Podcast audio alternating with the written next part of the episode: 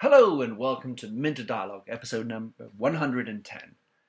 This interview is with Michael Mahemoff, maker of Player FM, a service designed to help discover, distribute, and amplify podcasts across all platforms and devices.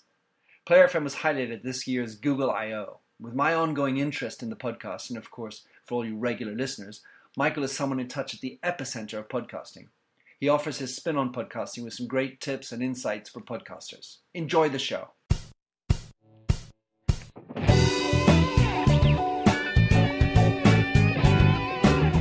Welcome to the Minter Dialogue Internet Show, where we discuss brand marketing with a focus on all things digital. I am Minter Dial, author of TheMyndset.com. That's T H E M Y N D S E T, where branding gets personal. You'll find the show notes on the blog for the upcoming interview. Let's cut to quick. Enjoy the show. Hello and welcome to the Minter Dialogue Show. We are back from uh, the summer holidays and we are going to do something. It's sort of like geeks talking to geeks, and we're on a podcast talking about podcasting. But I have a good reason for that, and that's because I have on the line uh, direct from London, London, England, down under, I should say, uh, Michael Mahemoff. And Michael is uh, he's the founder of Player FM, which was featured recently in June, right, Mike? In the um, in the Google I/O out in in San Francisco, uh, in the developer sandbox. So you guys, you are onto something, Mike. So tell us about yourself. What is uh, Player FM? And for the sake of our lovely podcast, what is your mindset? I'm Michael Mahemoff. I'm a uh, developer and uh, someone who's always been interested in user experience as well. Um, so I'm very much hands on with Player FM. What I'm trying to build here is a podcast discovery app. So it's an app that focuses much more than traditional podcaster apps on finding great shows and eventually building in personal recommendations and helping people keep their podcast subscriptions in the cloud so it's easier to sync across multiple devices. So it's really kind of ushering in a lot of patterns people might have seen in music apps like Spotify, for example, and bringing it to the world of podcasting. And my mindset is really, I think if you want a tagline for it, it's this famous book in user experience called Don't Make Me Think. I like to build experiences that are just no brainers for users, but I also like to carry users through the trajectory of becoming a master at something as well. I think that's really the exciting thing because anyone can create, say, you know, a dumb notepad app to do your editing. The hard part is actually transitioning all the way through to the level they want to get to. Well, well, at the, at the end, let's talk a little bit about UX because I, I, think that there's a lot of interesting things to talk about in user experience.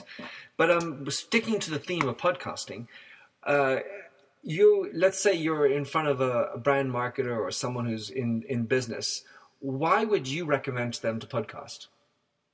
I think that one of the advantages of podcasting is the kind of credibility that people uh, carry when they actually are hosting a podcast and and some somewhat you know if they're just involved with a podcast. But i think that one of the things i've found when i've talked to other podcasters and listeners is that they they give a lot more credibility to a podcaster than they would to just a, a blog writer and and by association to the podcast rather than the blog. And so their podcasters have told me that they they value one subscriber for their podcast is like 10x, 10 times subscribers to their blog, um, just because it builds much more of a personal connection. And and of course, you know, when you're on a podcast, it's, it's live recording. You can't just make things up. You can't just you know, delegate everything for, for, to your junior associate to, to write up your blog post. So uh, from I, that point of view, I love that. That's great. That's that's a new insight for me. All right, so um, I've been podcasting probably for five years. I don't know how much credibility it's given me, but I, I hope so some. But it, podcasting's been around for a lot longer, and, and it's had sort of troughs and peaks. Where do you think podcasting is in in the cycle of uh, of business? I think that what happened around 10 years ago was that it really got going and it was seen as this giant thing. So in a way, you know, this this like consultants like to say X is dead. You know, whatever doesn't right. doesn't keep rising and rising uh, to become a mainstream technology suddenly becomes dead. And what really happened was it sort of went flat for a while. It didn't really grow that much. It didn't become the video platform that people expected it to be uh, because of YouTube. Uh, but it certainly didn't go away. And what's happened now is uh, there's a real renaissance of podcasting because of several technology trends uh, smartphones, mobile broadband, social media that helps people to discover podcasts, and also the ability to record is easier than ever as well. So we are seeing a real renaissance, and there's certainly plenty of uh, demand for audio, spoken word audio. All right. So when we talk about podcasting, in your mind, since you're, I mean, that's your space. Do you, in your mind, are we strictly talking audio? Because I mean, there, there's the vidcast or the mm-hmm. the ones that include video. So how do you segment that? And, and does Player FM? So what does Player FM include video or, or stick to strictly to audio?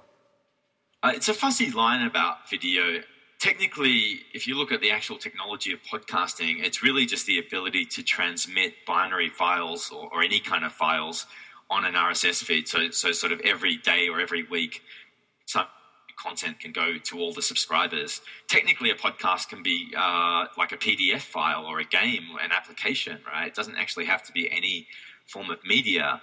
But in practical terms, the way people see it is just podcasting does get equated a lot with audio, and video is something that I think people see as something of an augmented version of podcasting. So it's it's still really quite a fuzzy line exactly what podcasting is. With Player FM, I've very much focused on audio because I think that's the, the biggest thing right now, that the biggest opportunity to make a real difference is audio.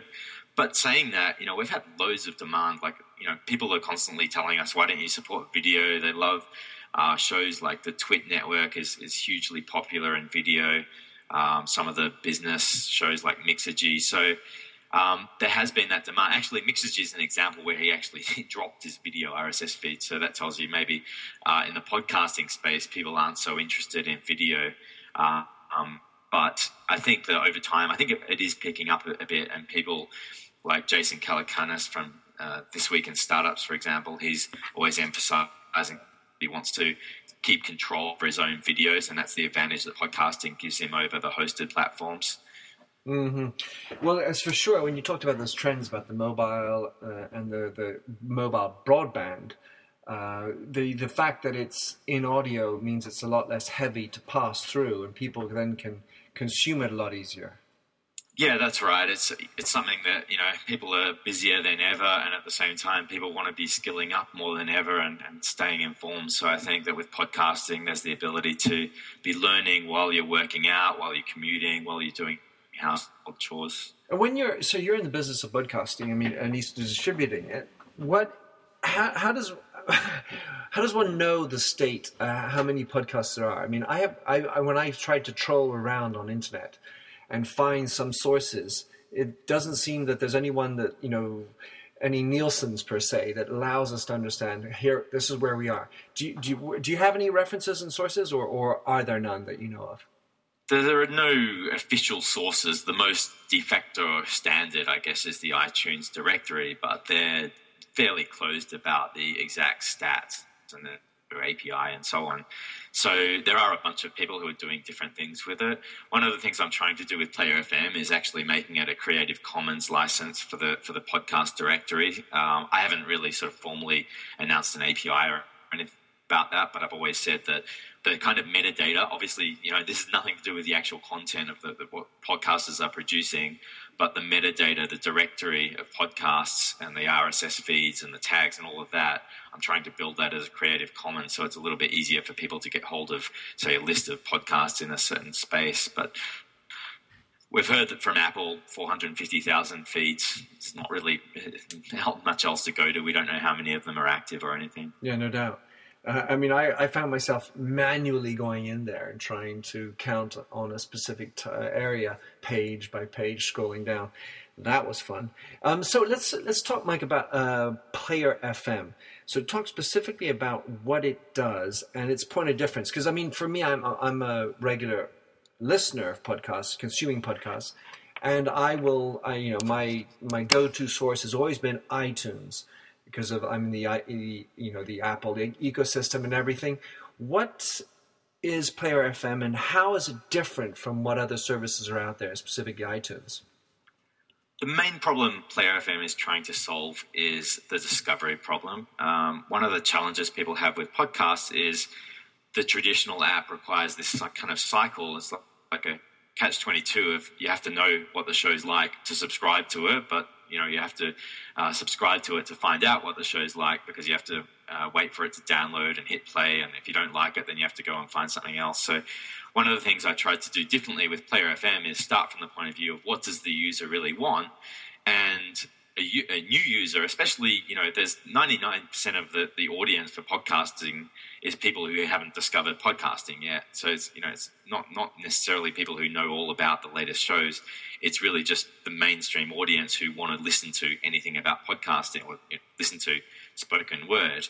And really, to solve their problem, the first thing they're going to come to an app like this with is they're going to know they're going to know what they want to listen to, but they don't know what shows they want. So Player FM solves that problem by saying, what topics are you interested in? Right. So that's really the first experience up on Player FM is, is, you know, do you want to listen to tech? Do you want to listen to sports and so on? And it really breaks those things down into niches as well. So once users start using the app, you can actually listen to not just sports, but you know, there are channels for baseball, football, uh, in terms of business. There's channels for digital marketing and programming and even specific programming languages. So I wanted to really break things down that way. Mm-hmm. And over time, I see it becoming much more sort of intelligence based as well, based on the kind of cloud intelligence that we're able to build up by keeping Player FM in the cloud. Um, we can start to work on things like social recommendations. Yeah, so people who listen to this also like this one. Yes, absolutely, but not necessarily just at the level of a, of a whole series, but also at the, at the level of individual episodes. So we can say in real time, you know, people are listening to this now. People like yourself, or people who, if you're interested in sports, people are listening to this show right now. That's a sports show. Yeah, that's something that drives me balmy with uh, iTunes. Is I'm listening to a thing I like, and I go, oh, yeah, I should send that to so and so. So I, I click on the button share, and it shares the whole series. Right. Which yes. is not what I'm intending to share yeah, you want to be able to deep link, and ideally, you want to be able to deep link into an individual segment within an episode as well. What? So, I mean, I mean, this isn't about kiboshing iTunes, but why is it that they don't have? Uh, how is it that they come? They, you don't have separate links for each show in iTunes. I mean, technically, I'm completely incapable of understanding there's no technical reason why. It's just that for a long time, Apple didn't even have a, a, web presence that they would used to. They used to just redirect straight to iTunes if you happen to have iTunes installed. Now they've built a very basic web presence. Maybe they'll expand that later on, but for now, uh, I think it's just a matter of something they haven't wanting been wanting to do.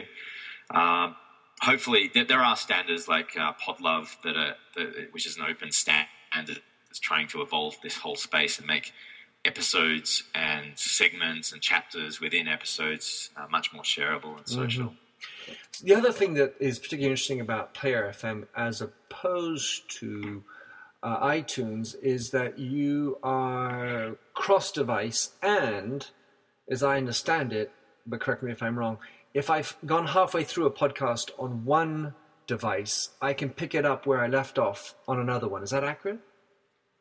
That's partly accurate. So the, right. the cross-device aspect is we're on Android and the web and working on an iPhone app as well. Um, and part of the advantage of being on the web is you can share a link with someone who doesn't necessarily have the app. And if if they do have the app, it will open on Android. It will actually open straight inside the app that episode. But if they don't, then it will go to the web. I see. Um, as far as uh, continuing playback, that's actually one of the features that we've got planned. Uh, that requires having a lot more server side tracking in real time, which we haven't built yet, but that's the plan. I see. That's cool. All right. So, um, now, just from a, the perspective of a, of a brand guy or a woman who says, "Well, I want, I think it'd be really interesting. I heard Mike speak about this. We should be doing it. It's a great way to get uh, more expertise and and authority." What kinds of tips can you provide to podcasters based on what you're seeing in the back end in Player FM? I think one of the success factors is maybe an obvious one, but it's a hard one to do, is just to be regular, you know, keep going with the show. Because a lot of people get into podcasting and get very excited and make logos and promote it uh, and then drop out after a few episodes. and I've certainly been guilty of that as well. It is quite hard, you know, it is a lot of commitment to, to do the upkeep and make sure that you're producing quality shows each week or each month or whatever. But I would say that's the most important thing is to pick a schedule and a, and a roughly a, a, at least a minimum duration and stick to it. Um, beyond that, I would say it's important. What I see as a developer is it's important uh, to make sure that the data is enriched. So to make the podcast be easy, easily discovered, make sure that the RSS feed is, has got all the basic, basic hygiene factors in place. And what, um, what is that? Sure what, what, what, do you mean by hygiene? Like right tagging? Yeah, I mean just the fact that it works. You'd be right. surprised how many RSS feeds don't pass a basic validator. So there are sites you can go on to. One of them is called castfeedvalidator.com. Oh, great. And and you can actually check your podcast feed and, and see if it passes, passes you know, that, that, all the tags are correctly formed and so on. Um, and if, if it doesn't work, then you're probably ruling yourself out of, of certain apps. One of the biggest mistakes I think podcasters make is assuming that the whole world of podcasting is iTunes. And this is 2014. It's not even true that, that the whole podcasting world is Apple. Of course, you know, there's a lot of people listening on Android, on the web, on other operating systems. So the most obvious thing you can do is not just include the link to iTunes, but also include your general RSS link, which means the thousands of other apps uh, that are out there, they can also pick up your feed. Great ones. I like that. Do you have any a viewpoint on duration? You mentioned so consistency of regularity and and so I guess that's you know that's according to uh, who, who, your audience is and what kind of content you're going to have. Um, but in terms of you know con- uh, consumable length, is there what's the what's the hot spot, sweet spot on on your site?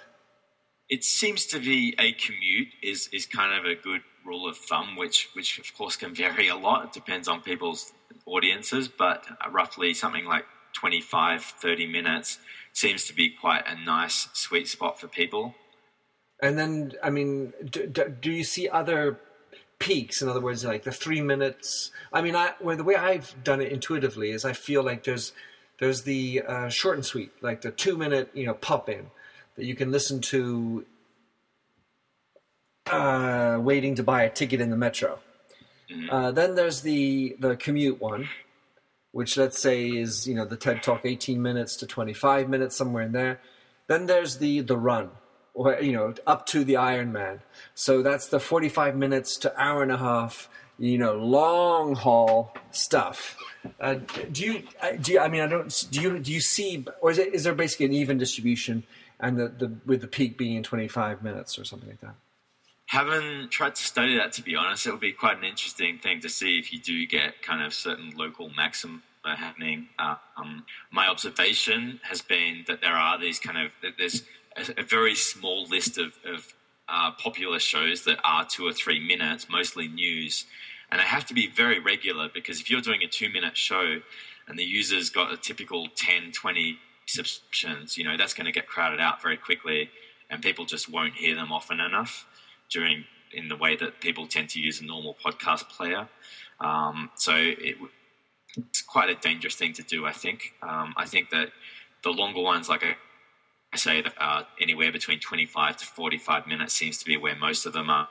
Uh, and there are some very popular weekly shows. I'm thinking of the Twit Network here yeah. that go uh, quite a bit longer as well. They certainly do. You trust, trust, trust network. Um, we, I can't remember what the tagline is. You know, and, uh, tr- twit the, the TV you can trust, or something like that. Mm-hmm. Um, so you with with PlayerFM, you you it's an it's being constructed in an open, not open source, but an open code. What, tell us a little bit about the background, because what I was thinking about behind that is you talked about Creative Commons. Um, the ability for people to have access to data is that how does that play out in the way you're trying to configure PlayerFM? Yeah, it's not something I've really emphasized too much to date, but it, it is. It has always been the the, the the directory and the metadata is Creative Commons, and I'm inspired there by. Firstly, Wiki. I think Wikipedia has shown that people are much happier to contribute something to a site if they feel like they've actually got the ownership of it. Another example is uh, is Stack Overflow and the Stack Exchange Network, which is a kind of question and answer forum that started off for programmers, but also now covers a lot of topics. And I think it's really nice. What they've done there is the same thing. They've said like we're a we're a company, so um, we're you know we're here to make a profit, but we're actually all, you know, we, we understand that users who are contributing comments and answers, they should still have ownership of that. And so I'm trying to a similar format here. There hasn't really been that much metadata users could contribute to date anyway, but as I grew it, and, and, certainly with the submissions people make for, for individual RSS feeds, but in the future, I'm hoping to add more sort of features. People can leave comments about shows and so on. Um, I think it's quite a nice way to do it to actually make sure that, that, it's, that users have got ownership and then it's licensed as Creative Commons so other people can take advantage of it as well. Mm. How, how do uh, people find, you know, you talked about uh, Player FM being a discovery tool. How do people find you? I mean, because are you, or do you have to like busily do SEO for people to find you to discover the podcast? Or how, how does that work? Yeah, it's uh, like Player FM really entered a reasonably crowded space uh, a long time after the other apps had become mature. So I had to think about that. One thing is, of course, you know, being on the web helps. Another thing is uh, Twitter. We have uh, a number of curated Twitter networks. I can leave you the, the links for the show notes sure. if you like, um, or, or, a number of curated Twitter accounts. So we actually have. We want to highlight individual podcasts about topics like sports or fitness or um, or you know business technology. So we, we have accounts for each of them, so people can follow the ones that they'd like. So mm-hmm. uh, various ways, um, but I think that there is there is actually you know there is quite a market there as well for, for podcasting software on Android that Google's left that open because it doesn't have an official one, so that's helped too. Mm, that's cool. All right, so last question, Mike. You are a uh, you know in the the vortex of podcasting and you obviously have a lot of podcasts that you get to discover. Uh, give us a couple of, of uh, podcasts that you think would be fun for us to discover. Of course, it'll depend on what you're interested in, but ones ones that that you like to listen to. All right. Well, I'll skip all the programming ones. Uh, uh, wait, wait, you mean you don't want to talk geek language? well, one one interesting one I think is that there's actually, for me anyway, I happen to be interested in economics. I find it quite interesting as a kind of intersection between science and society. And and there's actually a few great ones. Uh, probably a lot of people are aware of Freakonomics. One that I really like is Econ Talk, uh, which is present, presented by a professor of economics, and he's very engaging. He's, he, he uh, takes advantage of Twitter as well to stay in touch with his listeners, and he just manages to get some really amazing guests on. Mm. also covers a fair bit of technology as well. Uh, he interviewed Marc Andreessen recently and Max Levchin, so it's kind of a good mix. Another one is um, is well, generally the whole Slate network I really like. Mm-hmm. Uh, there's a recent one called The Gist, which I think is um, just kind of covering daily events and putting more of a uh, taking more of a back step and a bit of a spin on it. And another one I'll give you is uh, A16Z, um, which is the, the podcast from Andreessen Horowitz, the venture capital firm. Oh, yeah. So they have an interesting take on technology. All right, cool. All right, thank you for those. So, um, just want to swing back to the your other, uh, or I want a favorite topic, maybe, uh, user experience. So, because um, this is obviously an area of supreme interest for me, and I think a lot of the listeners. What is uh, what it, what makes for a great user experience? And you you know you you say, well, don't make me think. Just make it be intuitive. I guess what it comes down to. What what are some of the? I mean, any tips and thoughts you have about that first point? And then the second question is great sites that you think are exhibiting today state of the art uh, user experience. Uh, yeah, I think that what really what makes a great site or what makes a great experience is that ability to just sort of like like the user sees it straight away and instantly they know what they have to do. So it's kind of guiding them through uh, the whole experience. And th- there's a lot of ways. I think that I like to focus on more of the techie ways, I guess, which are things like algorithms. So it's sometimes something that's a little bit separate that people think of algorithms as something that programmers have to know. But I think a really good product designer has to really be able to think in terms of algorithms as well, because um, coming up with an algorithm for, say, you know, how are you going to recommend content to a user? Um, that actually requires a lot of user knowledge really to come up with a good algorithm for that. So mm. I think that there there is a certain amount of technical know-how that's involved with with knowing how to do those sorts of things. Um, and, I mean, it makes me think because um, you talk about making the path be sort of seamless or I mean, you know, just obvious. Mm-hmm. However, some big sites have you know millions of users, therefore millions of buckets of people. One person might be interested in, let's say, the Metropolitan Museum, wants to know where it is. So you have to make it obviously where how to f- the map to get to the Met Museum. Then other people are interested to know what's the show going on today, and then vice, you know, so on and so forth. So, or whether whatever site it is, there's just lots of different avenues that people are going to take. Do you are there algorithms that help define those paths, or is that that a whole other area of discussion? Yeah, well, I think what you're getting at there is there are you know different tasks, and as a user experience designer, you really need to be thinking about what are the common tasks people have to solve, and, and trying to solve those tasks specifically. Um, in the world, we can have lots of front doors to things, so we don't have to just be, be limited by, uh, say, in the traditional video library scenario where you can only go through in one way. We can organize things in different ways, and we can have different interfaces into into uh, our content and our services. So we see that now with, with apps sort of splitting up and unbundling between you know taking a photo and viewing photos and having separate apps for that from people like Facebook. Mm-hmm. Um, so that's one of the ways to solve it, and it comes with trade offs, of course, in terms of being able to discover those services. Um, and and and context really matters too. So really understanding, you know, who the user is and being able to present them, you know, based on what they've done in the past, based on maybe their social networks, pre- presenting the right kinds of content is important too. Yeah, that's cool. And so, what about um, sites that you think today are exhibiting best UX, whether it's in mobile or on the web? What, what kind of uh, cool sites can we go to and say, "Sure, I wish we could do the same"? I'm a big fan of Pocket. That's one example of Sorry, a service. it, it, uh, just Pocket. Pocket. Oh, Pocket. Of course, the uh, read later. Read it later. Yeah, yeah, it, it, it, solves a very basic problem and it does it in a very elegant way. And I think that they take great advantage of the different technology platforms as well. Uh, but I think that's important for, for products to build the best that they can do and fit in with the conventions and norms on any given platform. So they do things like, you know, with Chrome, using Chrome extensions on Android, they, they have the ability to tag after you've shared something. Any other ones that come to mind? Other ones, I'd have to think off the top of my head. Uh, just trying to think what, what, I'm using. Sort of uh, another example of an app that I really like is called Citymapper. Um, you probably know that being I based do. in London. Yeah. It's, it, it's just uh, sort of come on the scene again in a crowded space.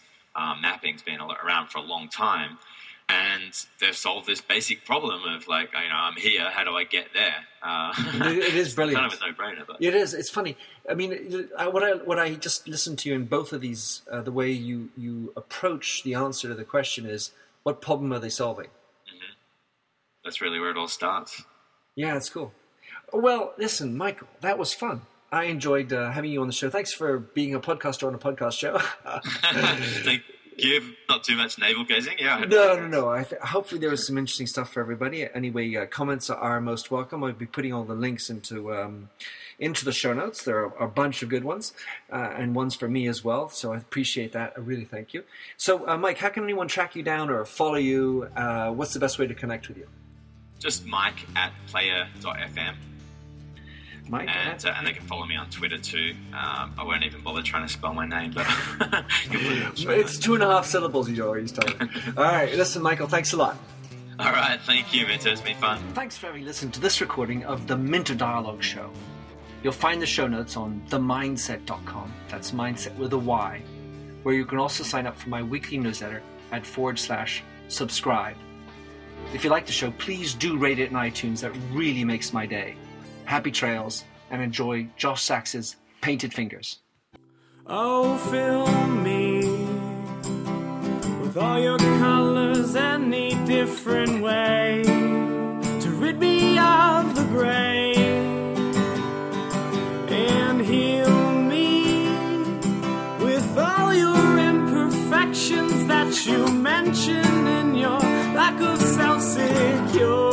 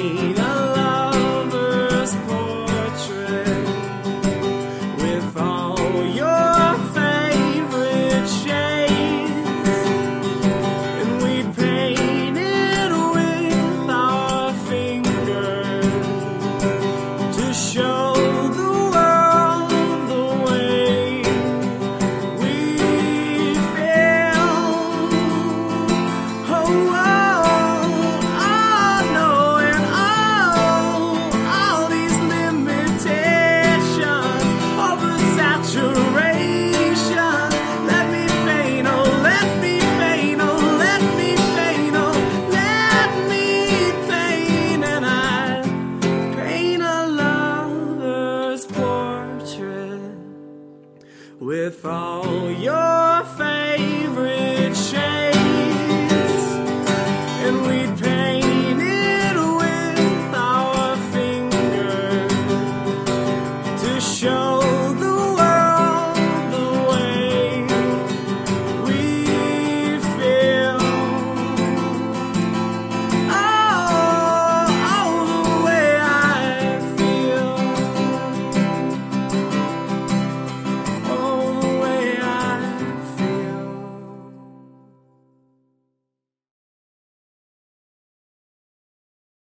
deal of news about LinkedIn, Indeed, Google, and just about every other recruitment tech company out there? Hell yeah. I'm Chad. I'm Cheese. We're the Chad and Cheese Podcast. All the latest recruiting news and insights are on our show, dripping in snark and attitude. Subscribe today wherever you listen to your podcasts. We, we out.